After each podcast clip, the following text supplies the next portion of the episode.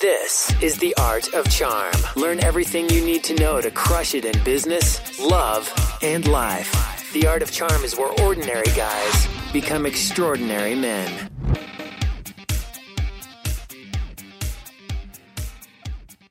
Welcome to The Art of Charm. I'm Jordan Harbinger. The Art of Charm brings together the best coaches in the industry to teach you guys how to crush it in life, love, and at work.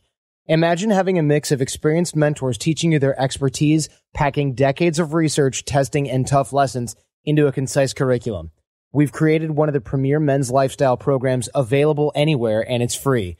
This is a show that we wish we had a decade ago. Now, this show is about you, and we're here to help you become the best man you can be in every area of your life. So make sure to stay up to date with everything going on here, as well as getting some killer free stuff by signing up for the newsletter at theartofcharm.com. If you're new to the show, but you want to know more about what we teach here at The Art of Charm, check out the toolbox at theartofcharmpodcast.com slash toolbox. That's where we've got the fundamentals of dating and attraction, such as body language, eye contact, vocal tonality, even relationship management and breakups. That stuff is all obviously extremely important to your success, so make sure you get a handle on that as well. We've also got our boot camps and our live training running every single week here in Hollywood, California. Details on that at theartofcharm.com or just give us a call or even email me, Jordan H at the Art of Charm, and I'll tell you exactly what you need to know to get started with that. I'm looking forward to meeting all you guys here at the Art of Charm.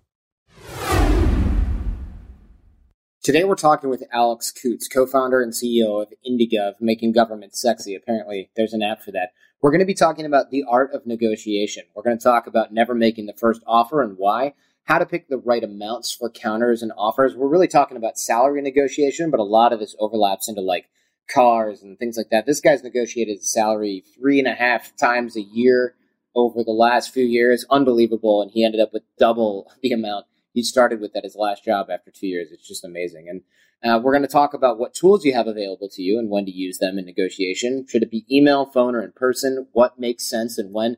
Strategic silence, how to use the walkaway, and building relationships after you shake hands. This is a really, really good practical tip filled episode of the show. And so I hope you guys enjoy it. I think we might even make it a toolbox. So I hope you guys dig it. glad that you were able to come by. I think it's really cool. And also, first of all, we met via a connection, and you are an expert, or at least going to give us some dish on something that a lot of people ask me, which is how to negotiate a salary for real and not like the whole firm handshake and good eye contact and tell them that you've done research and the market price is this, but you feel like you should be paid this because you know, blah blah blah, the, su- the, the something technique or whatever. You know, you've got like real legit advice. But first, it might behoove us to spend some time telling people why they should actually listen to you. Have you spent a career navigating the wild seas of technology startups? yeah, kind of. So I, actually started off in business development, and my job was to actually negotiate uh, for a living. I negotiated contracts for a startup out of DC, uh, and then negotiated a move out to California with that company. And in the first two years I worked there, I negotiated my salary seven times. The first two years, seven times. So 3.5 times a year. Yeah, pretty much. Yeah. yeah. So basically, once a quarter, you were like, by the way, I want more money. Yeah, pretty every 15 minutes or so, it would just kind of come up in my mind. They must have just been like, dude, knock it off. I certainly didn't make it easy, but you know, you got the leverage wins that you have into continually upping your salary. So yeah, wow, that's impressive. I mean, uh, you know, most people do that zero times in their whole life, probably. Yeah. They just wait for the salary increase to come based on the promotion that they just happen to get for when the position's open. And you just walked into your boss's office like every time anything good happened. And you were like, hey, by the way, I need a new motorcycle and you're going to pay for it. Yeah, pretty much. Yeah. I, I always kind of edited out the word motorcycle, you know, is I need, I need more motivation to do my job now. Right. Perfect. Uh, yeah. Basically, you're doing UI design, product management, stuff like that. But this is startup land. You can go to work in jeans, you can go to work in t-shirts. I mean, is this stuff going to apply to other companies? If I work for Microsoft, am I going to be able to walk into my boss's office and use this stuff, or or is this just startup stuff only? No, it's it's applicable for every situation and every type of company because at the end of the day, you're across the table from the same individual who wants that negotiation to end badly because they're absolutely terrified of negotiating as well.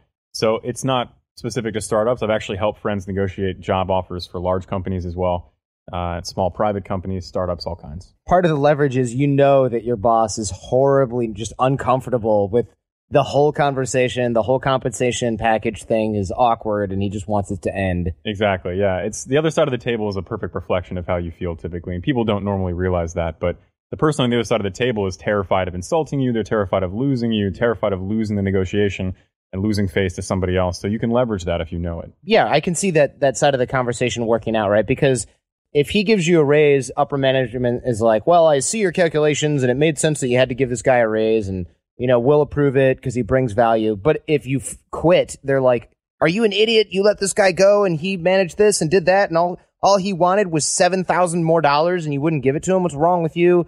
Your ego's getting in the way of your judgment or whatever." And so it's safer for him to just say like, uh, "Okay, all right, I'll I'll submit this to the appropriate people with my stamp of approval and, you know, please don't ask me for at least three and a half more months." Yeah, I mean, the, the truth is for all these people that hiring is an incredibly expensive process, time wise, loss of work wise, you know, also just monetarily if you're going to hire a recruiter. But, you know, for a lot of people who are working, you just want to ask for enough constantly to not insult the other person at the other end of the table. And then there's a couple tricks I can kind of walk through as well to make it easier for them to swallow things like asking for a raise. Yeah, we definitely want to get into that stuff because I I can just imagine there's people at home going, if it's equally uncomfortable but I'm also uncomfortable, too uncomfortable to ever set foot in my boss's office and possibly ask for it. Because everybody's thinking if I ask for more money, I'm going to get fired. Or they're going to say no and then laugh at me. Or if I do get a raise, other people at my level aren't going to like me anymore. Or, I mean, there's a million reasons probably that those are just the first few that come to mind. Yeah. I mean one of the best pieces of advice i ever got in my career very early on was this woman who was absolutely gorgeous. I'll never forget how like shockingly gorgeous she was. She was a lawyer in new york and i think we had lunch at one point and she told me that and she was a riser in her in her company she was amazing and she said in any career you have in any job you have you have to make sure that you're getting every single dollar of value out of your company because you can be damn sure that your company is getting every dollar value out of you. That's a really good point yeah, you're cheap equipment for the most part as an employee. Yeah, you have a responsibility to yourself, a fiduciary responsibility to continue to progress your career and the amount of money you're making continuously until the day you die.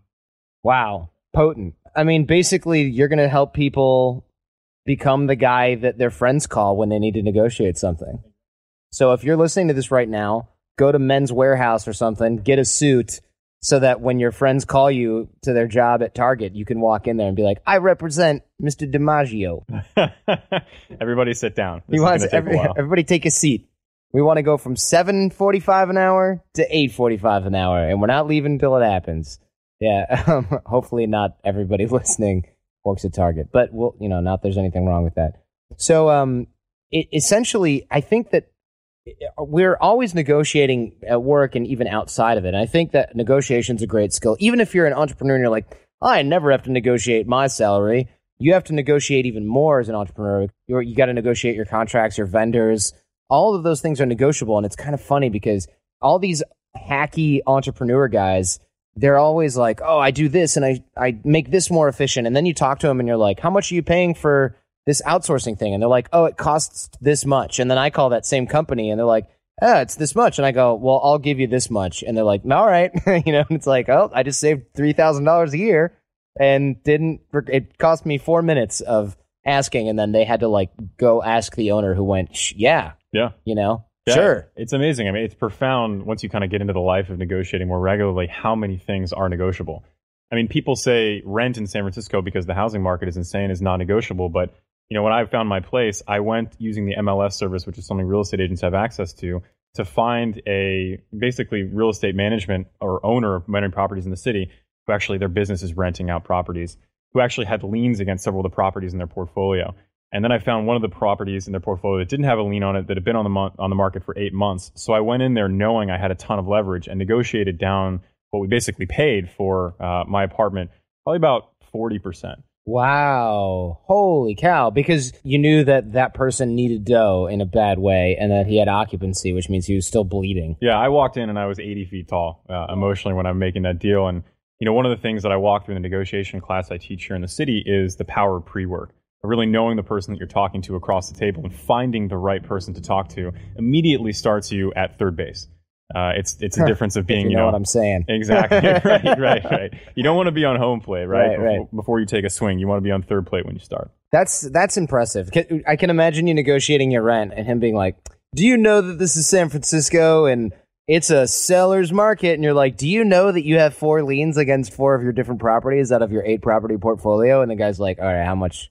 How much are you going to pay?" Yeah, I'm like, you are eating interest payments every month. I know you are. And when I looked him in the eye and said that, he was like, oh, sh.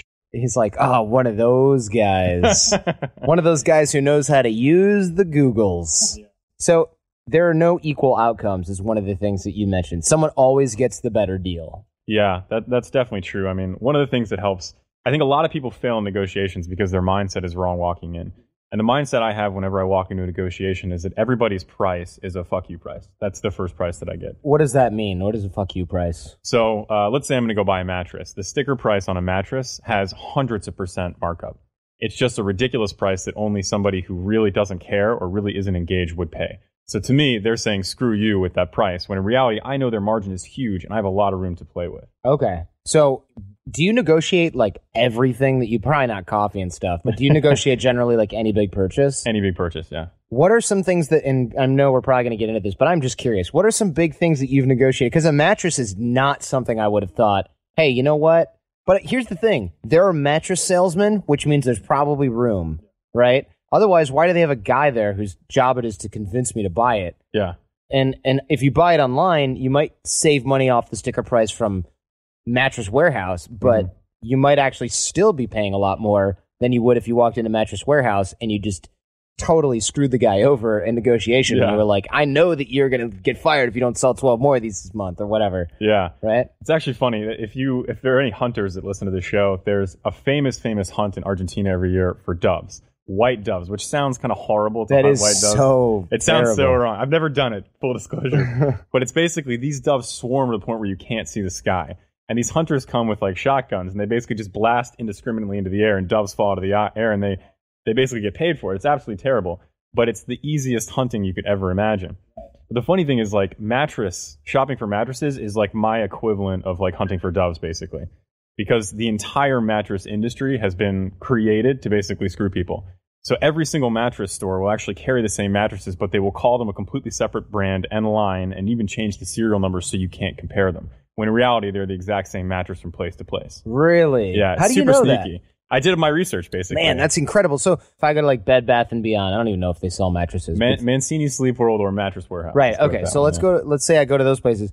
They have like a Sealy and a Posturepedic, and then the other place has like a Posture Right and a Sleep Number, and they're Yeah. basically the same damn thing. Yeah. It's just that they're kind of like white labeled, and then they have a different pattern on the outside, Yeah. if that, Almost identical. and then but they're different prices because one sort of sub brand is is just marketed as a luxury brand, and Yeah. and even though it's the same thing. It's the same exact thing. They basically have an agreement with the manufacturer so that they only get this one line branded this one way so that people can't compare, right?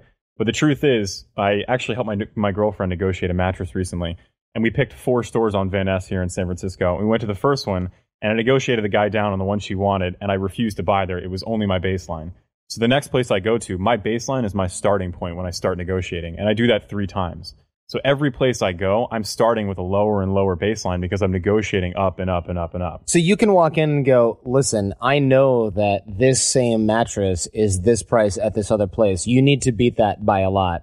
and then they, after a painstaking journey down negotiation avenue, they finally do. And you go, thanks, dude. Bye. And then you walk into the Yeah. next place and you go, I know that I can get this place at this price and you need to beat that. So $3,000 later, you know, you've got a $8,000 mattress or whatever mattresses cost. I have no idea. Yeah, I mean they can be very expensive, but the funny thing is, I in my class I kind of give people a list of things they can actually say, like tactics they can actually use to negotiate a mattress, and it's the same with cars and motorcycles and things like that. Things like asking someone when they want to negotiate, just making that ask is the toughest part. Getting in an emotional place where you're ready to say something and not feel awkward. There's a lot of things you can say. So just of kind of a couple, one of the things I say is, "What's your best out the door price?" So that basically makes them think, okay, this person's serious. I want to go out the door. I have to include tax and everything else. And that's where they'll start throwing things in. Then I'll say, okay, well, will you do that, but like 10% less? Or I'll just pick a number, whatever I think I can get. Uh, and then I always throw in there, if you can reach my price, I will buy today. And that's one of the most important things within a negotiation is you want the other side to visualize the win. You want them to taste it. If they can taste making that sale to you and walking out today with the cash in hand from your sale, they're much more likely to make it, as opposed to if you're just negotiating abstractly. You want to say, I'm going to buy it today. I want to do this now. Will you give me this price? Then you got it. And, That's perfect. Oh yeah, it's it's such a huge thing, and it works for job offers too. Yeah, excellent. And how does it work for job offers? For example, we can say like, if what's your best in the door pricing, or your best in the door salary? Yeah, job offers are an interesting one because you really have to be careful not to insult the other side. With a mattress store, you can kind of piss the guy off a little bit, and it doesn't matter. But with a job, you got to report to this person or work with them. So you have to. There's kind of an alchemy to asking the perfect amount and kind of wanting to get it over with quickly because you don't want to draw a job offer out. Mattress negotiating, you know, you've had a tough week, you want to negotiate a mattress for some fun, you can do it as long as you want. Sure. Jobs, it's got to be quick. So typically what happens is they'll make an initial offer to you, typically in the form of an email so they can have it in writing. They'll say, you know, we want to offer you this salary with this equity, with this start date, and that kind of thing. And typically my first response always is never a counteroffer. It's always, thank you so much. I really appreciate it. I set the tone emotionally. And then I say, is there any flexibility in the base? That's it. Because then what I've done, and then I click send basically. I appreciate the time. I look forward to hearing back from you. When they get that email, they're already in a defensive. Because if they say no, then they run the risk of pissing you off and you running away, and they don't want to do that. Right. So they will right. almost always come back and say, "We think this is a fair offer, but you know, what are you thinking?" Or you know, let's let's talk. And then I come back with my counter because at that point they're already on the defensive. Sure. Okay. So you're doing this via email at 1st mm-hmm. or it can be through the phone. Uh, but it's always the response is thank you so much. I really appreciate it. Is there any flexibility in the base if that's the most important thing to you? And typically it is.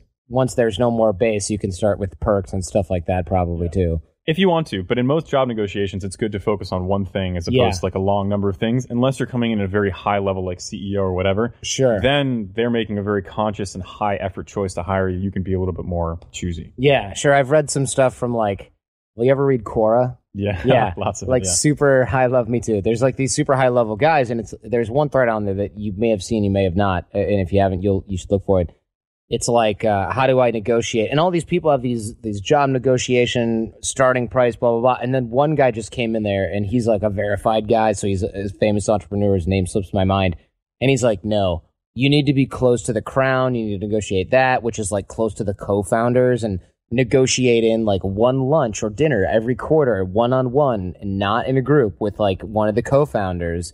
And you know this has to happen in like every ten weeks, a review where you get to discuss your performance and how you can improve. It sounds counterintuitive because who wants a performance review? And they're like, but this is your chance to actually ask for more things or, you know, check in and make sure you're on good projects. And you yeah. need to be able to like select. So there's so much thought that goes into some of these higher end offers that nobody thinks about. Everybody else is like, tell them you want 200,000 even though they offer you 140 and then you'll meet in the middle. And it's like, this guy was like, forget all of these people. $10,000 a year doesn't mean squat if you're having lunch with the founder every quarter, you're never gone unless you're useless because you he's going to tell you where the company's going.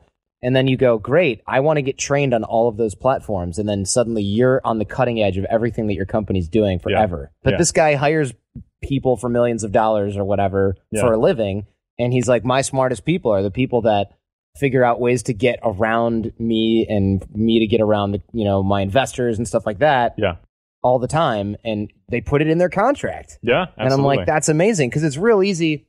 Oh, sure, I'll have lunch with you every three months. But it's another thing to be like pointing to your contract and go, hey, when do you want to handle this little stipend that you signed off on? When do you want to not be in breach of my contract? Yeah. When, yeah. when do you not want to be in breach of this contract? For a sandwich. yeah, exactly. And the thing is, you know, after the first or second lunch, if you're not a douchebag, the owner's going to be like, oh, hey, great. Yeah, let's do this then he's going to talk about what's going on in his world, which is all of the really truly important stuff, not the customer acquisition or service oriented stuff that your immediate supervisor is whining about that yeah. day. Oh yeah, it's, absolutely. It's direction of the enterprise type stuff. Imagine if you got hired at Facebook and you were some sort of boss, right? And you negotiated dinner with Zuckerberg twice a year. You know, you're going to know what's up in the in the future of like the internet. Yeah. period. And that's a good place to be. Yeah. You know? You don't want to be the last guy to know about time machines coming out. Right. Exactly. Exactly. So if you can recognize these opportunities like you were talking about and empower yourself with knowledge, confidence, whatever, you, you've got so much more leverage both at work and, and with mattresses. Yeah, absolutely.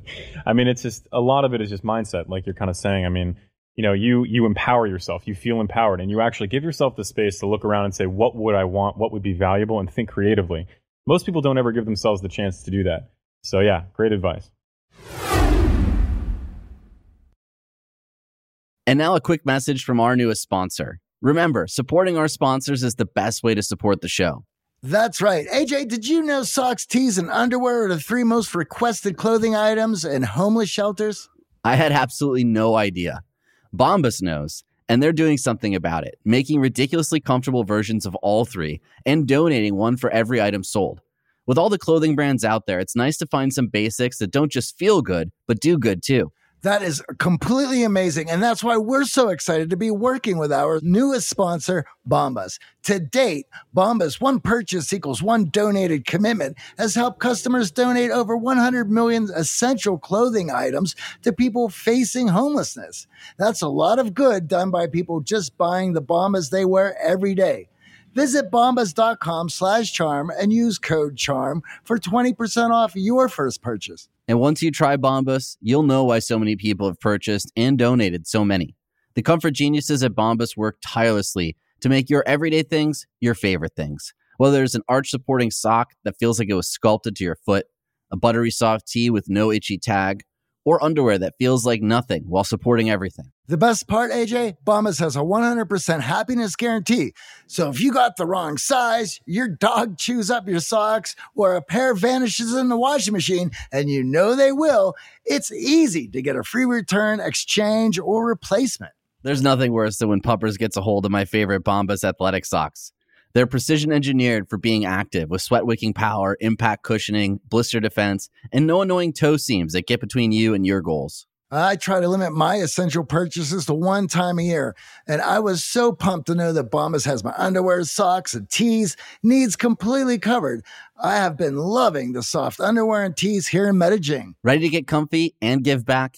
Head over to bombas.com slash charm and use code CHARM for 20% off your first purchase.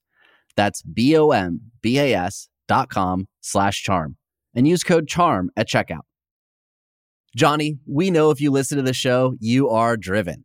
In fact, we're driven by the search for better. But when it comes to hiring, the best way to search for a candidate isn't to search at all. Don't search, match with Indeed.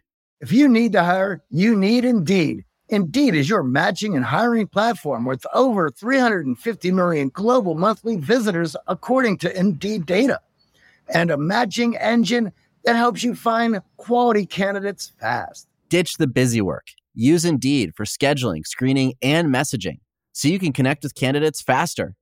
And Indeed doesn't just help you hire faster. 93% of employers agree Indeed delivers the highest quality matches compared to other job sites, according to recent Indeed survey. We have hired a lot of team members over the last 17 years. Going through endless resumes, well, that's a time sink. But you know what else is a time sink? Interviewing endless people because they're all going to give you the best face forward. That's why we love Indeed, leveraging over 140 million qualifications and preferences every single day. Indeed's matching engine is constantly learning from your preferences. So the more you use Indeed, the better it gets. Join more than 3.5 million businesses worldwide that use Indeed to hire great talent fast. And listeners of this show get a $75 sponsored job credit to get your jobs more visibility at indeed.com slash charm. Just go to indeed.com slash charm right now and support our show by saying you heard about Indeed on this podcast. Indeed.com slash charm. Terms and conditions apply. Need to hire? You need Indeed.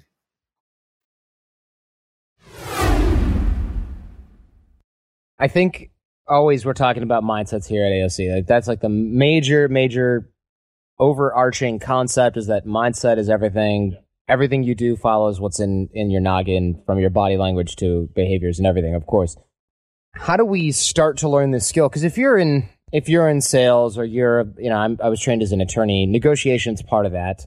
A lot of a lot of people, even lawyers, are terrible at it. But how do we start to develop that that mindset? I mean, is it developing any mindset is often, like you'd said, a series of rationalizations. How do we start to generate this mindset? How do we prepare ourselves for the emotional gauntlet of awkwardness that is negotiation? Yeah, I mean, you know, it's it's funny. There's no there's no quick fat loss tip, unfortunately, being great at negotiations. There's no one weird tip. Yeah, there's no, there's no acai berry that's gonna like just make everything work for you. I mean, in reality, you just got to do it. You got to do it, and you got to really you got to really want it, and you got to understand the value of it. And one of the things that was the most useful exercise for me, kind of developing my negotiation skills, is actually a class I took uh, in grad school uh, in executive negotiations, and one of them was get to know is what it was called. And basically, over the course of a week, you find 20 different things that you don't think are negotiable, and you negotiate them specifically because they're not negotiable. Like what? So I, one of the things I did was I, I'd go to a restaurant and I'd talk to the waiter and I'd say, you know what? If you give me free dessert, I'll like up your tip, right? And a waiter would be like, yeah, okay, that's fine. Like I'll go to McDonald's and I'll be like, you know, like I'll order a cheeseburger and she's like, okay, you know, that's five fifty, and I'm like, okay, but I only have like five bucks. What if like you gave me like a cheeseburger for five bucks? How do you feel about that?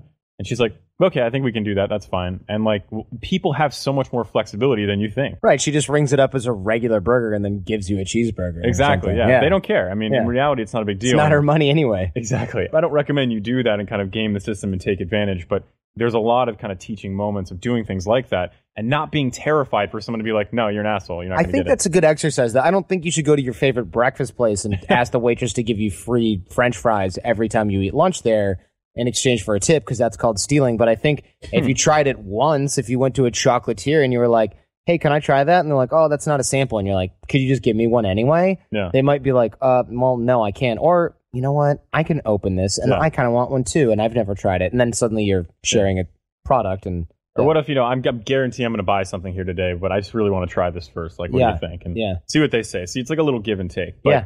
another thing to, that- that is a huge thing to help you with negotiations is doing your pre work.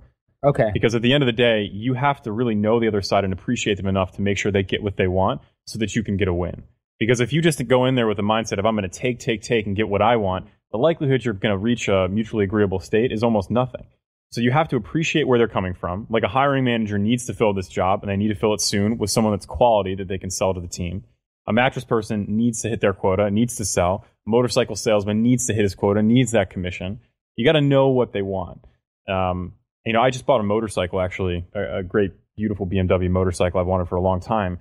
And I negotiated with 20 different BMW dealerships throughout California. jeez, Uh, and I found the one BMW dealership that doesn't pay into the marketing co op. So I knew that this guy didn't have the same margin problems Oh, wow. that someone else had. So he could sell me the bike at a cheaper rate. Plus, there was one on his floor that had been there for two years and had never even been started. And he didn't want to lower the price. And I basically knew that he was paying interest payments on that bike every month he had it on the showroom floor. So I knew his margins were different. I knew he was eating a payment every month. And I knew if I visualized the win for him and let him know that I would walk out with it today if he gave me my price, I got exactly what I wanted, which was several thousand dollars below what anybody else would have given me for the bike. that's really awesome. Yeah. yeah. And But I- how did you find? How did you get that that pre work?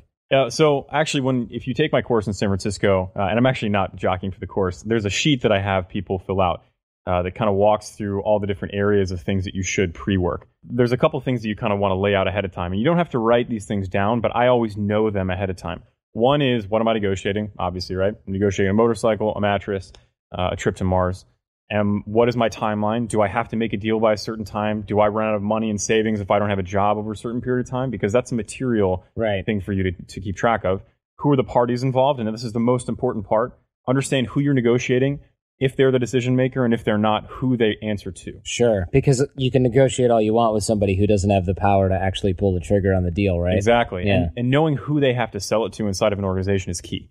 I used to do business development, and a lot of the people I would work with, other BD folks, were not the ones making final decisions on contracts. Sure. I did a distribution agreement with Amazon for a mobile app my company created It actually ended up getting signed by Jeff Bezos himself because I negotiated so many times they had to get approval. But I knew that this guy I was negotiating with was not the one making the choice.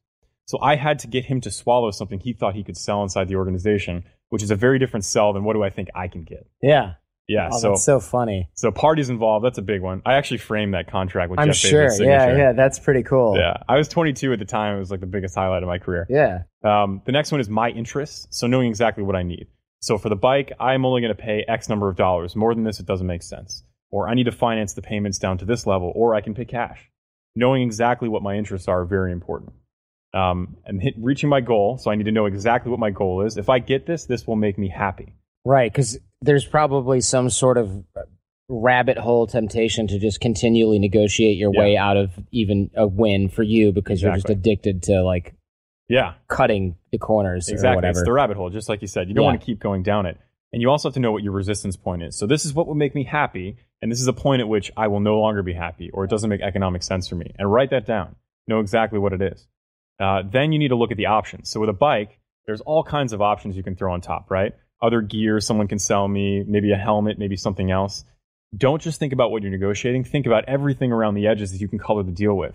Because the person won't give you what you want on your goal, your like baseline offer. There's a lot of things you can sweeten the deal with that make it make sense for you. Yeah, sure. So if they can't go down on the bike because blah blah blah, they pay the manufacturer or something something something, you could be like, "Cool, I see a really nice protective helmet Mhm. and some, you know, tune-up gear, some tools, Yep. a roadside assistance plan. Yep.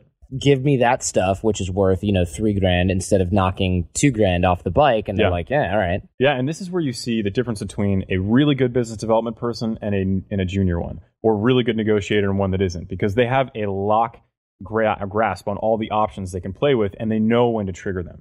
So most people have a laser focus on what they're negotiating. Don't do that. This is where you can be creative and actually show who you are and how you can negotiate. That's interesting. I wish I could tell. I wish I could tell you some of the examples in which I've done that at the Art of Charm with vendors and or with some of our some of our other partners, but I, I'm pretty sure they would be upset Yeah. if I did that. But I mean, the example you gave earlier about, you know, I can't get the salary I want, but I can negotiate a monthly lunch with the founder.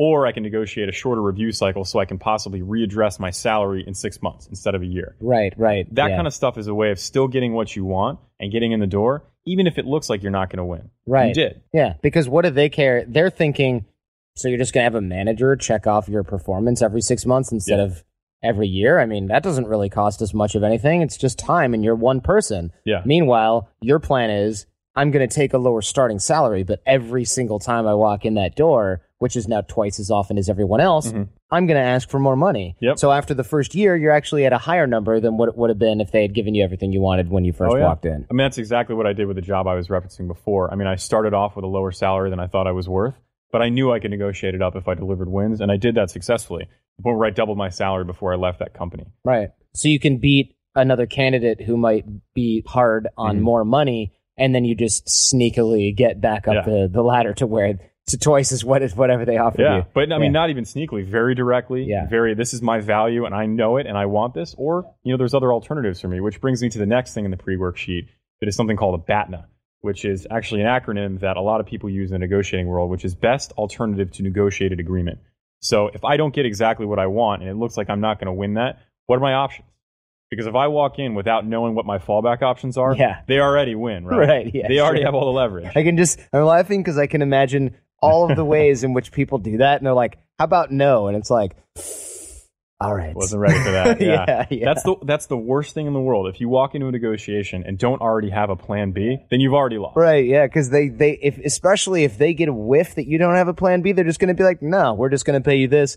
It, it's like that Caddyshack line where he's like, oh, I want a cheeseburger and I want a hot dog, and the guy's like, you'll eat nothing and like it. And he's like, all right, Yeah. yeah, Exactly. I mean, and that's it's funny because a lot of people when they're negotiating jobs can't really do it, can't make the ask Yeah. because they don't think they have an alternative. Yeah. Which is never the case. sure, And on a lot of your podcasts, you know, you talk about things like confidence and you know knowledge of self, things like that. This is where that comes in. yeah, This is where Yeah. being a man and standing up and taking charge of your life really comes in because you know that if this doesn't work out, there's something around the corner for you, and it's always, always true. sure, yeah, and women can do this too. So don't get. I don't want any email about you know about that. Uh, women are actually better negotiators than men. I in bet that they are actually because they don't. Well, why is that? I can see that. I'm trying to put my finger on it, but what do you think? So men, when they walk into a negotiation, and I actually, in my grad school, I actually did a huge, massive report on negotiating between the sexes.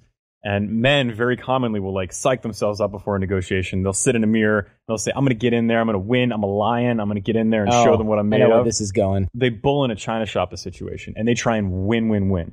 When in reality, a woman will actually take a much more relationship based approach and say, how can I make sure both people get what they want Mhm. so that I can actually talk to this person again and work with them? Right. Yeah. Um, which, you know, the entire BD industry is actually built around the male mindset because in a lot of cases, as a business development person, if you actually land a deal, you're not the person managing that in the long term. You just land it and then you step away.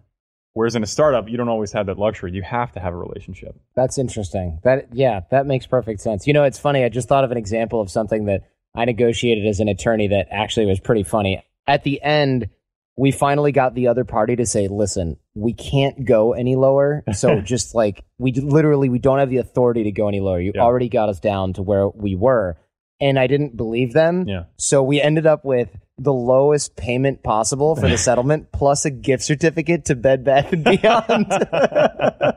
and when the judge heard that, they were like, "What?" That's amazing. Just out of curiosity, what's up with that? And like, it was just like we couldn't get them any lower, and we knew we knew the only way to find out whether they were telling the truth on how low they could go is to be to ask for a larger amount Yeah. in the form of a gift certificate to like a store. And the first store that came to mind Yeah. was Bed Bath and Beyond. What happened? I don't know. But we're going to Sizzler don't later, know, it's paid for. Yeah, exactly. And Yeah. by the way, you have eight thousand dollars in iTunes credit, so get whatever you want. But you know that that's an incredibly important point and something that I, I talk about constantly, which is you need to in a negotiation be terrified of not getting a no Mm-hmm. or a gift certificate of Bed Bath and Beyond. If you don't get a no, then you didn't ask for enough. Right. That means that yeah, that means you didn't push the envelope Yeah. and then work backwards or whatever. I'm always terrified in negotiation of someone saying yes fast. That is the worst thing as a negotiator you could ever have.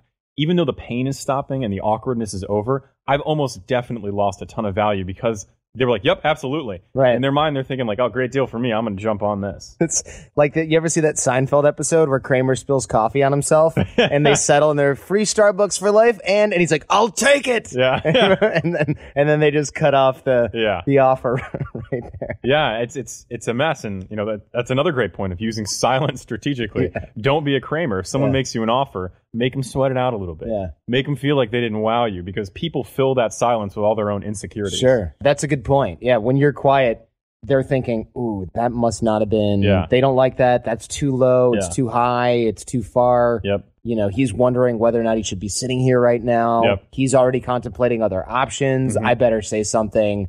What do I say? I cut him a better deal. Yeah. Yeah, I mean, I've had people come back and give me better offers in business development type contracts as well as like cars and, and apartments, things like that, by just not responding immediately. Yeah. By people checking in and saying, "Hey, you know what happened? You know, I, I didn't hear back from you. Is- How was the offer? Did you guys like it?" I'm like, "Well, you know, I'm still thinking about it. It really wasn't what I was expecting." Immediately come back. They're already ready to to lower the price because they've been thinking about it. Sure. Yeah. Yeah. You're like, you're fishing or something and you Yeah. come back and there's another email in there like, hey, just so you know, managed to talk to the team and they said, no problem if we give you another 10 grand per year. Guess we freed up some money somewhere. Yeah. Just give us a call whenever you get a chance. I haven't heard from you in a few days. Yep, Thanks. yeah. Absolutely. Yeah, absolutely. Awesome. So how do we pick the right amounts for our our offers, our counters and stuff like that? I mean, if I'm if my starting salary is 100 grand a year, how do I go how do I what do I say? When I want 120, do I ask for 150? I mean, how does this work? I mean, that's the Yeah. common knowledge is like, oh, choose a large number and meet in the middle, but Yeah. that is that true? How does that play out in real life? Yeah, I mean that's where the art of this comes in in a lot of cases. Um, art of charm, it's, a, it's appropriately titled, but you know, essentially, you want to ask for just enough not to piss the other person off. And in a job offer type situation, they will never offer you the top of their budget. If they offer you 100k, they probably have about 120 or so in the budget, but they're not going to pay you that amount. They've already shown you roughly where they think you're worth. So I wouldn't counter with an obscene amount higher. I typically would go about 15%. So do we want them to make the first offer or do we want to make the first offer? Because there's arguments for both sides, Yeah. right? We frame it if we make the first offer, but then if we're way off or Yeah. something, that's not good. never, ever, ever, ever, ever make the first offer, ever. And if someone in a job offer situation asks you for your salary expectation, never give it.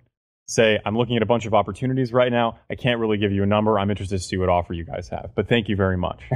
never, ever make an offer and never give them an expectation because if you do that, you're setting their baseline and they're working down from that. yeah. You want them to set the expectation. And I'll tell you, I mean, setting that, making a first offer will screw you so many times so badly. Never, ever do it. What if we set the baseline really high though with our first offer? Yeah, I mean it's a gamble, right? You can Mhm. certainly try and do that, but you risk the you risk basically pricing yourself out of their ballpark Sure. because you don't know where they are. Right. It's much much safer to have them give you their baseline and you understand that and then negotiate from there. That's true because if you come up too high, they go, we're not even going to be able to come close to Oh, that. yeah. Thanks for coming in. oh yeah, I've offered jobs to people many many times in, in jobs that I've had before, and I'll tell you, I mean people that come back with offers much higher or requests much higher than where I think they are, I walk away immediately. Yeah, because like, it's yeah. just going to be too much work to get them. Yeah. To, to- and then they're going to be resentful of it Exactly. and leave at the first opportunity they get. Yeah, and not only that, they're overvaluing themselves in my eyes, right? Which makes me feel like they're smug or I'm going to have to continually fight to keep this person. I want someone who really wants it and is hungry, Yeah. and we're going to come to a comfortable place. Yeah, that that makes sense. What what if they set the bar too low? I mean, what if you want a hundred grand and they're like, we're gonna we're prepared to offer you forty thousand dollars? You're like, crap, that's the baseline. Yeah. I mean, what do we do when that happens? That that means it might just just not be a good fit. Yeah, exactly. I mean, sometimes you have to be prepared to walk away. And if they're that off, then my recommendation is you probably do. You can take one last stab and say, you know what, based on other opportunities I'm looking at, meaning I'm displaying social proof there, saying other people want me, right? Based on other things I'm looking at, I think I'm worth this amount of money. This is my minimum, right? And if they mm-hmm. can't meet that, then Yeah, then it's just not away. a good fit, right? Yeah. yeah. And you have to be ready for that. Don't be scared to walk away. Uh, yeah, at the end of the day, some of these job offers are not going to be a good fit for you. And if you've done your research, you know what's fair and what's not in the market. So you know that if you used to get paid three hundred thousand dollars a year as a corporate finance attorney, but now you're at a small mid-market firm because the market's crap, you can't ask for the same salary, and you're going to have to take a pay cut. Yeah, exactly. Yeah. I mean, what I'll typically do is, you know, in a job offer, the offer will come in. I'll respond, as I said before, saying, you know, is there any flexibility in this offer? They come back saying, yeah, we think it's pretty fair, but, you know, what are you thinking? And I come back and I say, based on other opportunities I'm looking at, I think I'm worth this. And I will typically add 15% on top of their offer. And I will say, and this is the most important part of that response, whether in person, on the phone, or an email, if you can match that or hit that, and I say match because that makes them feel like other people are already offering that. Yeah, so it's if you can match this, I'll give my notice tomorrow and we're done. I've told them, I've displayed social proof, right, by saying, based on other opportunities I'm looking at, I think I'm worth this. I have made them feel like there's social pressure of other people looking at me, and I've helped them visualize the win. And nine times out of 10, and I've done this many times with friends, including my girlfriend's job offer, they will always take that offer. They will take it and they won't go back and forth with you at all because they want it to be done and they want to do that win. Interesting. That's really cool.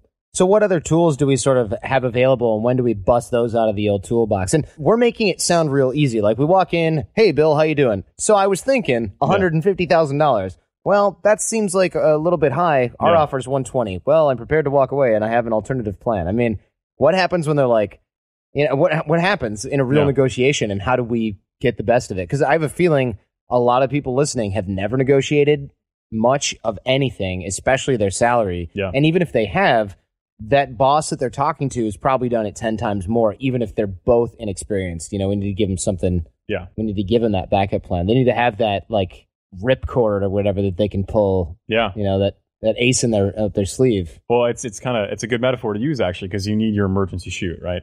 Which is other opportunities. So what I would uh, would counsel people to do is even if you are going down the road with a job offer and things are looking really good, still be applying to other jobs.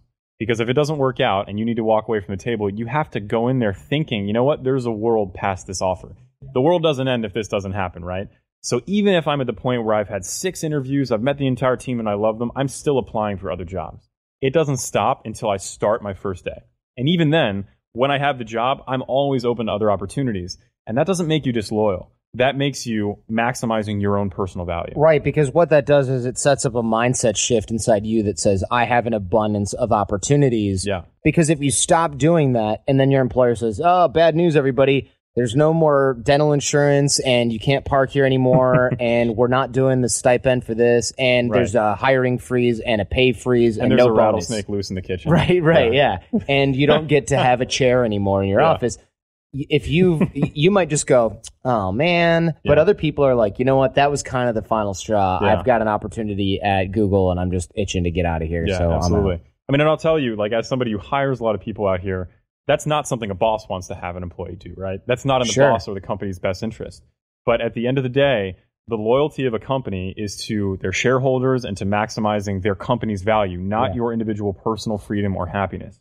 So I think there is kind of a, a mismatch of loyalty when it comes to companies. You should be loyal to people, but unless you're a founder, you are completely replaceable. And even if you are a founder, you're completely replaceable. Yeah, somebody can just buy you out Yeah. and then do what you won't do. Yeah, you need to be a bit of a mercenary. And you know, my my grandfather was an actual mercenary, so Cool. maybe it's in my blood. Was he like a French Foreign Legion guy or something? Greek actually, which is even even hairier. Yeah, well, literally. Yeah, quite literally. Yeah, especially especially if you're a Greek female. Yeah, exactly. no comment. no Yeah, comment. I'm sure. I'm sure I'm gonna get hate mail for that, but I don't. I don't really my care. mom's gonna show up at your door.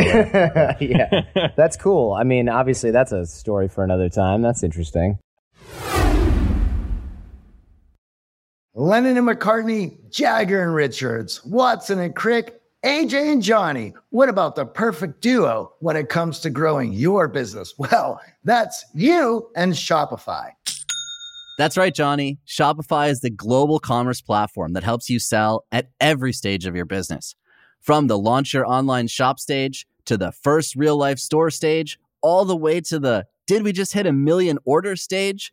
Shopify's there to help you grow. From their all in one e commerce platform to their in person POS system, wherever and whatever you're selling, Shopify's got you covered. Shopify helps you turn browsers into buyers with the internet's best converting checkout, up to 36% better compared to other leading commerce platforms, and sell more with less effort thanks to Shopify Magic, your AI powered all star. What I love about Shopify is how no matter how big you want to grow, Shopify gives you everything you need to take control and take your business to the next level. In fact, Shopify powers 10% of all e-commerce in the US. And Shopify is the global force behind Allbirds, Rothy's, and Brooklinen, and millions of other entrepreneurs of every size across 175 countries. Shopify removes the guesswork with built in tools that help you create, execute, and analyze your online marketing campaigns. And sign up today for a $1 per month trial period at shopify.com slash charm. Go to shopify.com slash charm now to grow your business no matter what stage you're in. Shopify.com slash charm.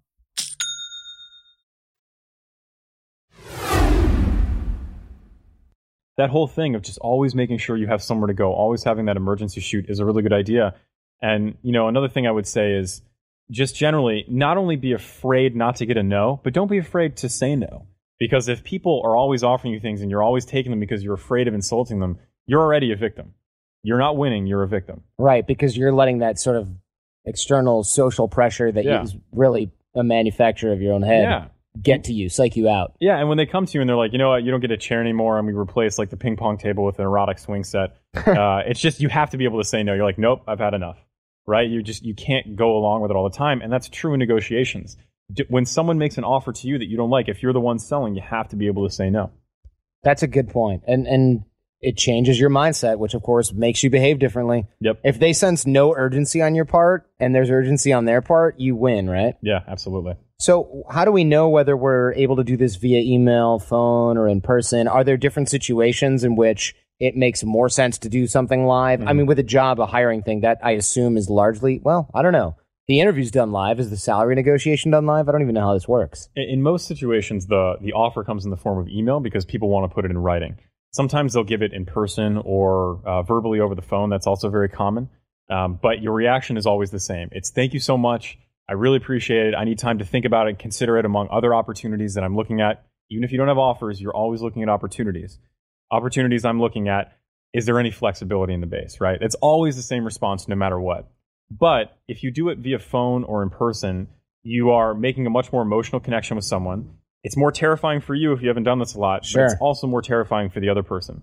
So I would say if you can do it in person or over the phone because you have more emotional leverage, if you can deal with it. Uh, if not, email can be a very good tool to do this with. That's an interesting point about emotional leverage. So if you're strong and you feel like you've got a good handle on on that situation, if you've been listening to Art of Charm, you've been putting those things, you feel confident in situations like that. Yeah. Use that to your advantage by being in the room and having that weird social pressure Yeah. crushing down on the interaction and you're just kind of like zen with it Yeah. and the other guy's going, I just want to go home. I've got to pee. This is Yeah. awful. Worst thing ever. It's not even my money. Why am I being difficult here? Right? Exactly. It's, you know, what happens to me if I don't hire this person, right? If I lose this, everyone's already given their okay. Yeah. Otherwise, I wouldn't make the offer. So then I have to explain to people, you know what, it didn't work out. But if you go in there and you you display, you have to set the tone and say, I am really excited about this. This is the company I want. This is the opportunity I've been looking for. But I need this to make it happen. then I've like told them that I'm super into it. I've made them visualize me working at the company and really being a, a really contributing, happy member of the team. I'm helping them visualize the win again by saying, if you can do this, I'm with you today. I'm ready to sign and I'm, I'm excited. I'm so excited. And you make it emotional, right? Because it is emotional. Yeah, car companies do that. They're Mhm. like, you see those commercials. It's like three ninety five out the door, and you're like, I have four hundred dollars for an SUV. Yeah. And it's like, hey, dumbass, it's going to cost you ten times Yeah. that every month, you Mhm. know, or whatever, you know, Yeah. to pay for this thing over Yeah. the long haul. It's going to take forever, and with the interest and stuff. So that's that's really interesting, and because then they're looking at it like, oh, this whole thing could just be over. It's like a it's like an interrogation with a cop. Hey, you know, you want to you want or like Navy SEAL training. You want a hot meal. You want some coffee. You want a bed. You can go to sleep. You know, just ring the bell. Just quit. Yep. All you have to do is love bullets Right. uh, yeah, in your direction. right. But uh, but yeah, I mean, never underestimate how much the other side of the table wants it to end. Yeah. Excellent. Oh, very cool. And how do we know when we use the strategic silence or when we use the walk away? Like that's a, a great technique, but I want to make sure that we use it at the right time. Obviously, if you use it at the wrong time, it's just weird. Yeah. I mean, the, the walk away thing is kind of your nuclear option, right? I'm Right. walking away. And that can work. So with my motorcycle, when I negotiated it, the guy wouldn't give me the price I wanted on the bike. So I made an offer on another bike, which was the price I wanted for that bike in the shop. But I knew he needed to sell the one I really wanted. Right. So 15 minutes after I put the offer, I was like, all right, you know what? I'm not going to do it. I'm not going to hit your price because it isn't reasonable to me. I'll buy this instead. He called me back 15 minutes later and was like, all right, fine, I'll give you the price you want for the bike. So Interesting. I walked Wow. away, but I was only able to walk away because I had my BATNA, right? My best alternative to negotiated agreement ready to go. And I'm like, you know what? If I don't get this, I'm going to buy this. I didn't get it, so I bought the other one. Was the other bike that was in his shop? It was just one he Mhm. didn't need to move right away. Yeah, it was one that he would give me a better price on because the one I wanted was kind of special and had special Sure. things. Yeah, very cool. And he's like, "Damn it, I just want this thing out of here." Yeah. Yeah, And imagine, I mean, car car negotiators, like people who sell cars and bikes, everyone, they have a list of things that they will say to you and have said to a thousand other people in your position to make you feel like you shouldn't have the deal you're asking for. Mhm. They'll say, you know, then I'd be paying you to walk out of here with this bike. Literally 10 different people said that exact line to me. Then I'd be paying you to walk out with here. Or then I'm not making any money. Then I'm not making any margin. I can't do it. Bullshit. Yeah. Always bullshit. And they will say the same thing over and over and over again. They'll show you the sheet and they'll say, "This is what I paid for the bike. I got to make at least a hundred bucks profit." It's a lie because with cars and bikes, the actual manufacturer will pay them an incentive every time they sell a bike. sure. So Yeah. even though their like MSRP was twelve grand or whatever it was, they're actually getting paid a check by BMW when they sell that bike. Well, yeah. they'll never tell you. They never tell you that. Of course they won't. Now Yeah. MSRP is suggested manufacturer's Yeah. suggested retail price. It's not the cost the dealer pays for the product. That It's a would be that would be a different acronym that I can't think about right now. And if you Yeah. ever think, I mean, you walk out of negotiation thinking, "Wow, that sales guy was a really good guy," he fucked you. Yeah. You should never walk out feeling the sales guy is such a great guy and helped you out because Right. then he screwed you over and you didn't even know it. Yeah, yeah. With cars, I kind of got lucky. My dad worked for Ford for 30 years, so I have these PIN codes where I can get a car that's cheaper than the guy working at the dealership could get that same car for, and the price is set. There's no ability to negotiate anything because Yeah. it's from the manufacturer, and they have to go through this weird questionnaire to make sure I am who I say I am because they're they're losing money on the car, and then Ford reimburses the dealer for it. So that's a great deal. But Yeah. if I ever want to get anything else, but it's a good, it's funny because I look at even a cheap car and I'm like, I just saved eight grand on a car that's not that expensive. Yeah. That means that Ford, I mean, Ford's not going to take a loss. They're at least making a little bit of profit or, or at worst breaking even Yeah. on that car. Yep. And there's a limited amount that they'll sell at that price every year. I think each retiree gets like two pins or mm-hmm. something, right? So even if they're just breaking even on that car, that's a lot of money. And that's a, I mean, you would never think I'm going to negotiate this until it's, you know, 80% of the cost the guy suggested. It's, it's a vehicle. Usually you knock off 300 bucks and he gives you windshield wiper upgrades or something like that and a CD to put in your stereo Yeah. you know, and a Bluetooth upgrade, and then Yep. it's like, oh, thanks, man. Meanwhile, there's six thousand eight hundred dollars more room to negotiate that Yep. that you didn't get. And they'll never sell it to you if they're not going to make money. Yeah, It won't happen. So Not a never feel bad about asking. that's great. Wow. Yeah, that's right. They won't close the deal Yeah. To lose money. That's not their. They would be out of business already. Yep. And they'll tell you a million times they're going to lose money. They're not going to make money on it. Blah, blah, blah. It's never true. Unless you are really asking for something crazy unreasonable. Sure, sure. Well, what about after we close the deal? Because here's the thing, especially when it comes to jobs. What about people who go, well, man, I have to work with this guy afterwards. I don't want him to think I'm greedy, cheap, aggressive. How do we sort of is there at the end of the negotiation, we don't want one party to feel sore about it, and we definitely want to sort of build. I would assume we want to build some trust after that, not like we're going to be uh, pain in their ass every single day for the rest of the time, because then they won't want to hire us and they won't want to work with us. Yeah. You know, there's got to be some sort of fine line where you're civil the whole time and you're cool about it, and then afterwards you're like, "Hey, I'm glad to be here. Let's sort of sweep the whole awkwardness of that. You don't want that awkwardness to carry over to your job, Correct. right? Yeah. That, that's a great point. And I mean, with the job interview and negotiation, you want to mitigate the back and forth as much as possible. And that's why when you're first counter, you make them visualize the win so that they can hopefully walk away at that point. If they come back and give you another counter, you either really choose to take it at that point or kind of begin to walk away if they're not coming to a place that's good for you. Because more than kind of two back and forth, and I typically limit two counters for job offers, you're beginning to damage the relationship. Uh, but I will say though, you should walk into it with this feeling that if someone I offered a job to didn't negotiate with me, I wouldn't respect them. So you Really? need to negotiate. Yeah, you do because that's an empowered person. That's somebody that I want on my team. If they take exactly what I give them, they're a sheep to me. I want someone to negotiate with me. I don't want them to hamstring me or ask for something insane, but I want them to negotiate. I want them to ask. And I'll respect them if they do. Especially being in biz dev. If you hire somebody and you're like, that guy is, he just accepted the first thing I gave him. What Yeah. an idiot. How could you do that? Yeah. He's Yeah. Then, then he's going to go what to other companies and do biz dev for you and Yeah. do the exact same thing. No thanks. That's like hiring, you know, like a, a house cleaner that like their house is like filthy oh, A as hell, right? mess. Yeah. Yeah. Yeah. Because if this is their, if this is how they handle their own money and their own business, what are they going to do when they're tired? It's five o'clock on a Friday and they're in a hotel room in Boise negotiating for you. They're going to be like, I'm really hungry. Yeah, sure. That that looks good. Uh, I'll sign that and then have it delivered on Monday. And I'm going to Yeah. go to sleep now and take a nap and go out to the bar. Yep. I want a wolf working Yeah. for me, but I don't want that person to disrespect me.